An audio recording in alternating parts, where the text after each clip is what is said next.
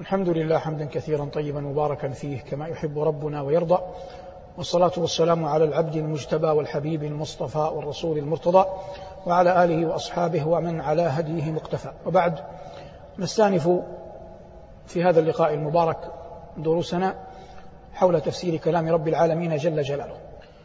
وقد أنبأنا من قبل أن لكل حلقة عنوانا وحلقة هذا اليوم واللقاء الذي بعده إن شاء الله يحمل عنوانا واحدا هو عنوان القتل في كلام رب العالمين أو القتل كمفردة وفق ما جاءت في القرآن. وقبل أن نذكر الآيات التي نستعين الله جل وعلا في تفسيرها نؤصل للمسألة القتل في القرآن جاءت هذه المفردة على معان عدة. منها قتل منفي قتل منفي وهو زعم اليهود أنها قتلت نبي الله عيسى. فهذا القتل نفاه الله في القرآن. قال الله جل وعلا وما قتلوه يقينا بل رفعه الله إليه وكان الله عزيزا حكيما. وقتل يجلب على صاحبه السبة والعار والشنار وهو قتل النبيين. قال الله جل وعلا ذلك بأنهم كانوا يكفرون بآيات الله ويقتلون النبيين بغير الحق. ويشمل كذلك من يقتل أولياء الله الصالحين.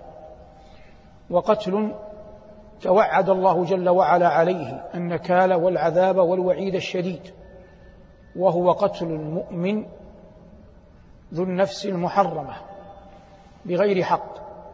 قال الله جل وعلا ومن يقتل مؤمنا متعمدا فجزاؤه جهنم خالدا فيها وغضب الله عليه ولعنه وأعد له عذابا عظيما. وقتل قد منهي عنه شرعا لكنه قد يقع قدرا. منهي عنه شرعا لكنه قد يقع قدرا وهو قتل المؤمن أخاه خطأ. قال ربنا وما كان لمؤمن أن يقتل مؤمنا إلا أجيب إلا خطأ. فهذا قد يقع قدرا لكنه قطعا لو تعمده دخل في الذي قبله أصبح قتل عمد. من القتل الذي ذكر في القرآن قتل الإفساد والجبروت والطغيان وهو ما ينسب غالبا إلى الحكام والسلاطين كما كان فرعون يصنع. قال الله جل وعلا إن فرعون علا في الأرض. يستضع وأخبر جل وعلا قال يقتل أبناءهم ويستحيي نساءهم.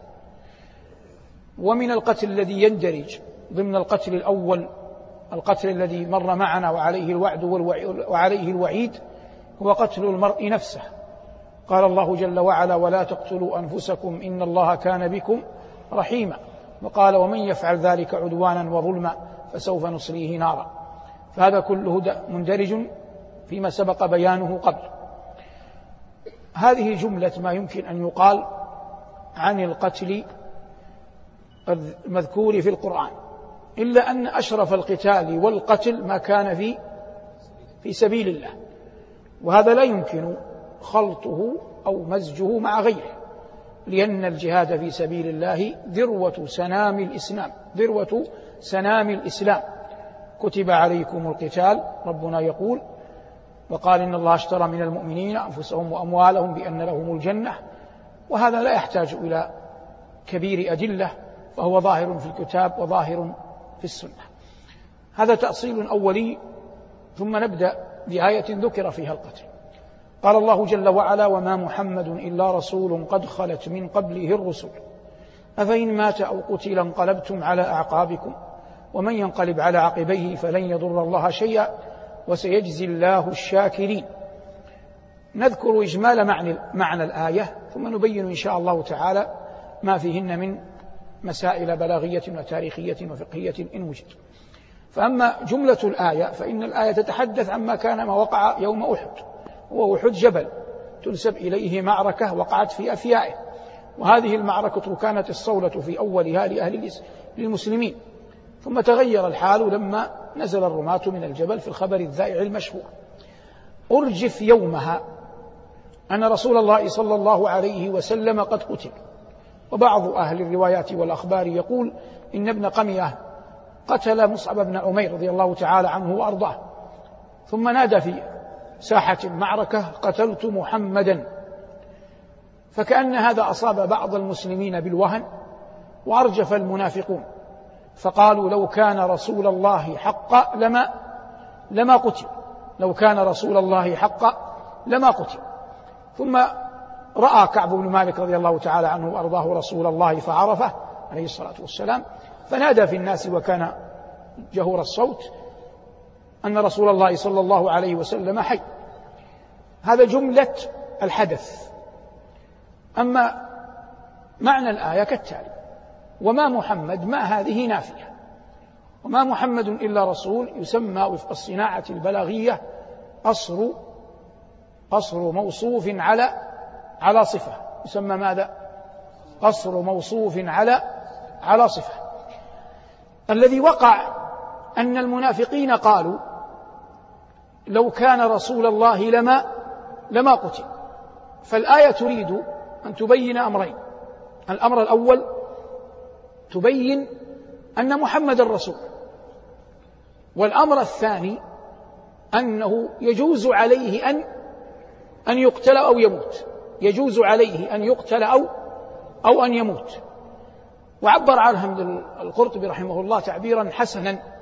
وإذا ظفر طالب العلم بكلمة تؤدي المعنى لأحد الكبار فالأجمل أن يتحلى أن يتحلى بها. أو أن يأتي بماذا؟ بأحسن منها. أو أن يأتي بأحسن منها. فإن لم يقدر على أن يأتي بأحسن منها يبقيها على حالها وينقلها كما هي وينسبها إلى من؟ إلى صاحبها. وأنا هنا لا أتكلم عن الحديث الإنشائي نتكلم عن بعض الألفاظ التي يغبط عليها من سلف من أئمتنا وعلمائنا رحمهم الله أحياء وأمواتا. قال القرطبي النبوة لا تدرأ الموت. النبوة لا تدرأ الموت. وال وال والأديان لا تزول بموت الأنبياء. النبوة لا تدرأ الموت والأديان لا تزول بموت بموت الأنبياء. وهذا لفظا ومعنى كلام نفيس بليغ. لهذا المفسر غفر الله لنا وله ورحمه. واضح هذا؟ فالمعنى يصبح ما نفيتموه عنه, عنه من الرسالة أثبتناه له. وما علقتموه من أن الرسالة تمنع من الموت ننفيه. والمعنى أن نبي الله عليه الصلاة والسلام رسول بل وأي بل وأي رسول. لكنه مع ذلك لا يمكن عليه أن لا أن لا يموت لأن هذا مما استأثر الله به. كل نفس ذائقة الموت. وما محمد إلا رسول. قلنا البلاغيون يقولون إن هذا قصر موصوف على قصر موصوف على صفة. وما قلنا نافية محمد هذا اسمه عليه الصلاة والسلام الذي سماه به من؟ جده. من الذي سماه به؟ جده. من جده؟ عبد المطلب. من جده؟ هذا من أبجديات العلم. جده عبد المطلب. فهو عليه الصلاة والسلام محمد بن عبد الله بن عبد المطلب بن هاشم بن عبد مناف ابن قصي بن كلاب بن مرة بن كعب بن لؤي ابن غالب بن فهر بن مالك ابن النضر بن كنانة ابن خزيمة بن مدركة ابن اليأس بن مضر ابن معد ابن عدنان. هذا النسب أجمع عليه علماء الأمة بهذه الصيغة التي ذكرناها. ما بعد عدنان لم يثبت حفظه وثبته ونقله فالتكلف في إيجاده صعب لأن هذا غيب. لكن ما مضى معنا هذا أثبت أجمعت الأمة عليه إلى عدنان نسبه صلى الله عليه وسلم محفوظ كما ذكرناه. ظاهر هذا وما محمد إلا رسول قد خلت من قبله الرسل. الرسل غير أحياء الآن غير موجودين لكن دين الإسلام باقي والرسل جاز عليهم الموت وجاز على بعضهم القتل. وهذا النبي الخاتم هو نفسه ماذا؟ هو نفسه رسول فيجوز عليه ما قد جاز على من؟ على الأنبياء والرسل من قبله. فيجوز عليه ما قد جاز على الأنبياء والرسل من من قبله. وما محمد إلا رسول قد خلت من قبله الرسل. خلت يعني مضت وانقرضت وانتهت. بمعنى أجيال. لكن في الرسل ما يقال انقرضت يقال ماتوا وقتلوا. عليهم السلام. وما محمد إلا رسول قد خلت من قبله الرسل. أفإن مات أو قتل. مع أن الله يعلم أن نبيه سيموت ولن ولن يقتل. لكن لماذا ذكر القتل؟ لأن القتل ذكر القتل لأن القتل مجوز في عقول المخاطبين. مجوز في عقول في عقول من؟ المخاطبين. فالمخاطبون بالقرآن وهم المهاجرون والأنصار ومن كان مع النبي صلى الله عليه وسلم ومن يسمع القرآن ويتلى عليه آنذاك يجوز عقلا أن يقتل رسول الله صلى الله عليه وسلم كما قتل الأنبياء من قبله. بعض الأنبياء من قبله لكن فهم خوطبوا على مقدار ما تأصل في في عقولهم وإلا الله قد علم أزلا أن النبي عليه الصلاة والسلام لن يقتل. أفإن مات أو قتل انقلبتم على أعقابكم. انقلب إلى المكان أي رجع رجع إليه. انقلب إلى المكان أي رجع إليه. انقلبتم على أعقابكم. هم الآن مسلمون. فإذا انقلبوا على أعقابهم ماذا يصبحون؟ كفارا. يصبحون كفارا وهذا ما وقع بعد ذلك لما مات رسول الله صلى الله عليه وسلم وارتدت بعض العرب. هذا هو الانقلاب والعودة إلى الكفر. أفإن مات أو قتل انقلبتم على أعقابكم ومن ينقلب على عقبيه فلن يضر الله شيئا. وهذا بيناه مرارا أن الله غني عن عباده أجمعين. وسيجزي الله الشاكرين. من الشاكرون؟ الذين ثبتوا وصبروا. من الشاكرون هنا؟ الذين ثبتوا وصبروا. هؤلاء الذين ثبتوا وصبروا أقاموا الدين بعد وفاة رسول الله صلى الله عليه وسلم بعد وفاة الأنبياء إذا جعلنا الحكاية سابقة. وهؤلاء أبقوا الدين وفي الدين صلاح لمن؟ صلاح للناس. ثم بين جل وعلا حتى يعظ هذه الفئة المؤمنة المباركة أصحاب رسول الله أصحاب رسول الله صلى الله عليه وسلم قال الله وكأي من نبي؟ هذا قبل من؟ قبل النبي صلى الله عليه وسلم. وكأي من نبي قاتل معه ربيون كثير. فما وهنوا لما أصابهم في سبيل الله وما ضعفوا وما استكانوا. والله يحب الصابرين. وما كان قولهم إلا أن قالوا ربنا اغفر لنا ذنوبنا وإسرافنا في أمرنا وثبت أقدامنا وانصرنا على القوم الكافرين. الآن انظر كيف دعوا. الله جل وعلا وصفهم نعتهم بأنهم من الربانيين. قال وكأي من نبي قاتل معه ربيون. وهذا يدل على علو منزلتهم مع قيامهم بأمر الجهاد. مع ذلك لما دعوا ماذا قالوا؟ قال الله جل وعلا وما كان قولهم إلا أن قالوا ربنا اغفر لنا ذنوبنا وإسرافنا في أمرنا.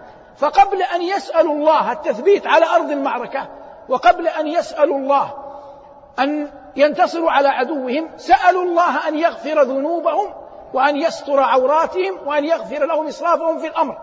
وهذا يدل على أنهم كانوا منكسرين بين بين يدي الله رغم أن الله نعتهم بالربانية وبأنهم تحت ألوية الأنبياء يجاهدون ويقاتلون يريدون أن يرفعوا راية الدين إلا أنهم كانوا يعلمون أن نقصا في أنفسهم وإسرافا في أمرهم وذنوبا تحيط بهم وهذا غاية ما يمكن أن يتصور من عظيم الانكسار لله جل وعلا وما غرهم ذلك من شيء ولهذا أثنى الله جل وعلا عليهم. فعلموا أنه إذا صلحت النفس يمكن أن يصلح بها الغير. إذا صلحت النفس يمكن أن يصلح بها بها الغير.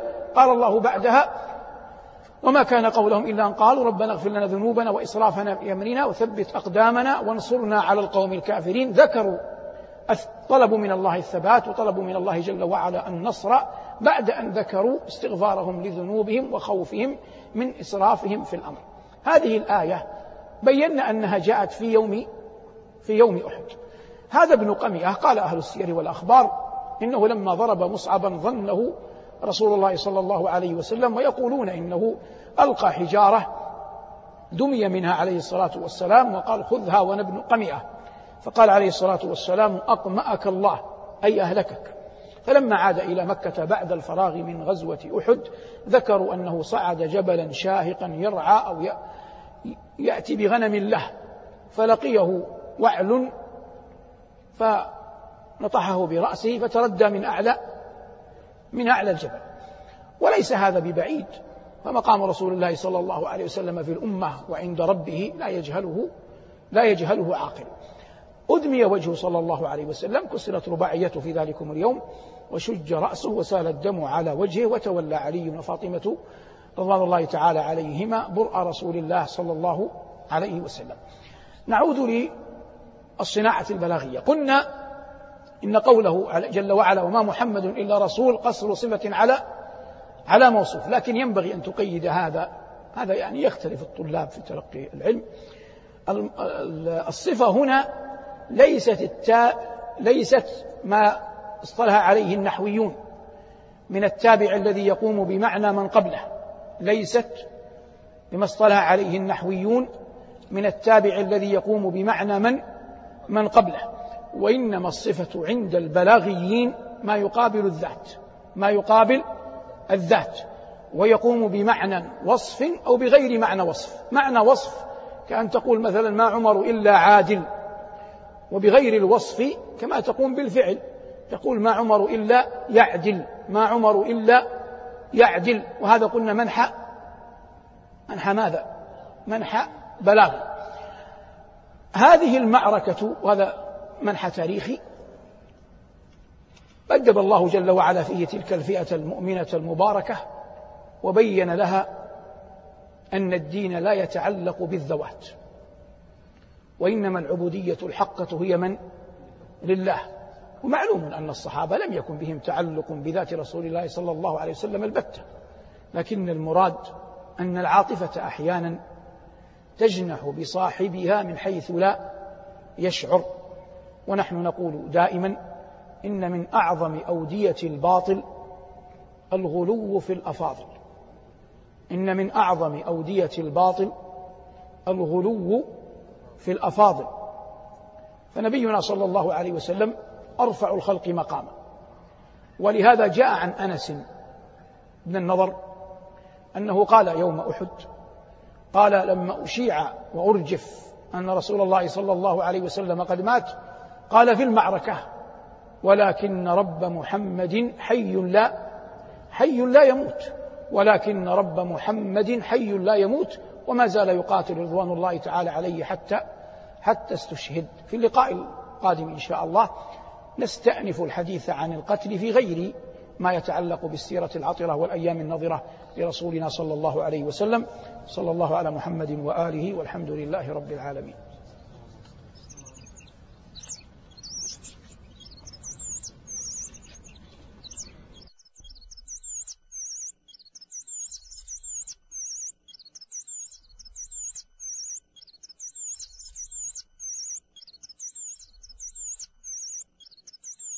لو أنزلنا هذا القرآن على جبل لرأيته خاشعا متصدعا من خشية الله وتلك الأمثال نضربها للناس لعلهم يتفكرون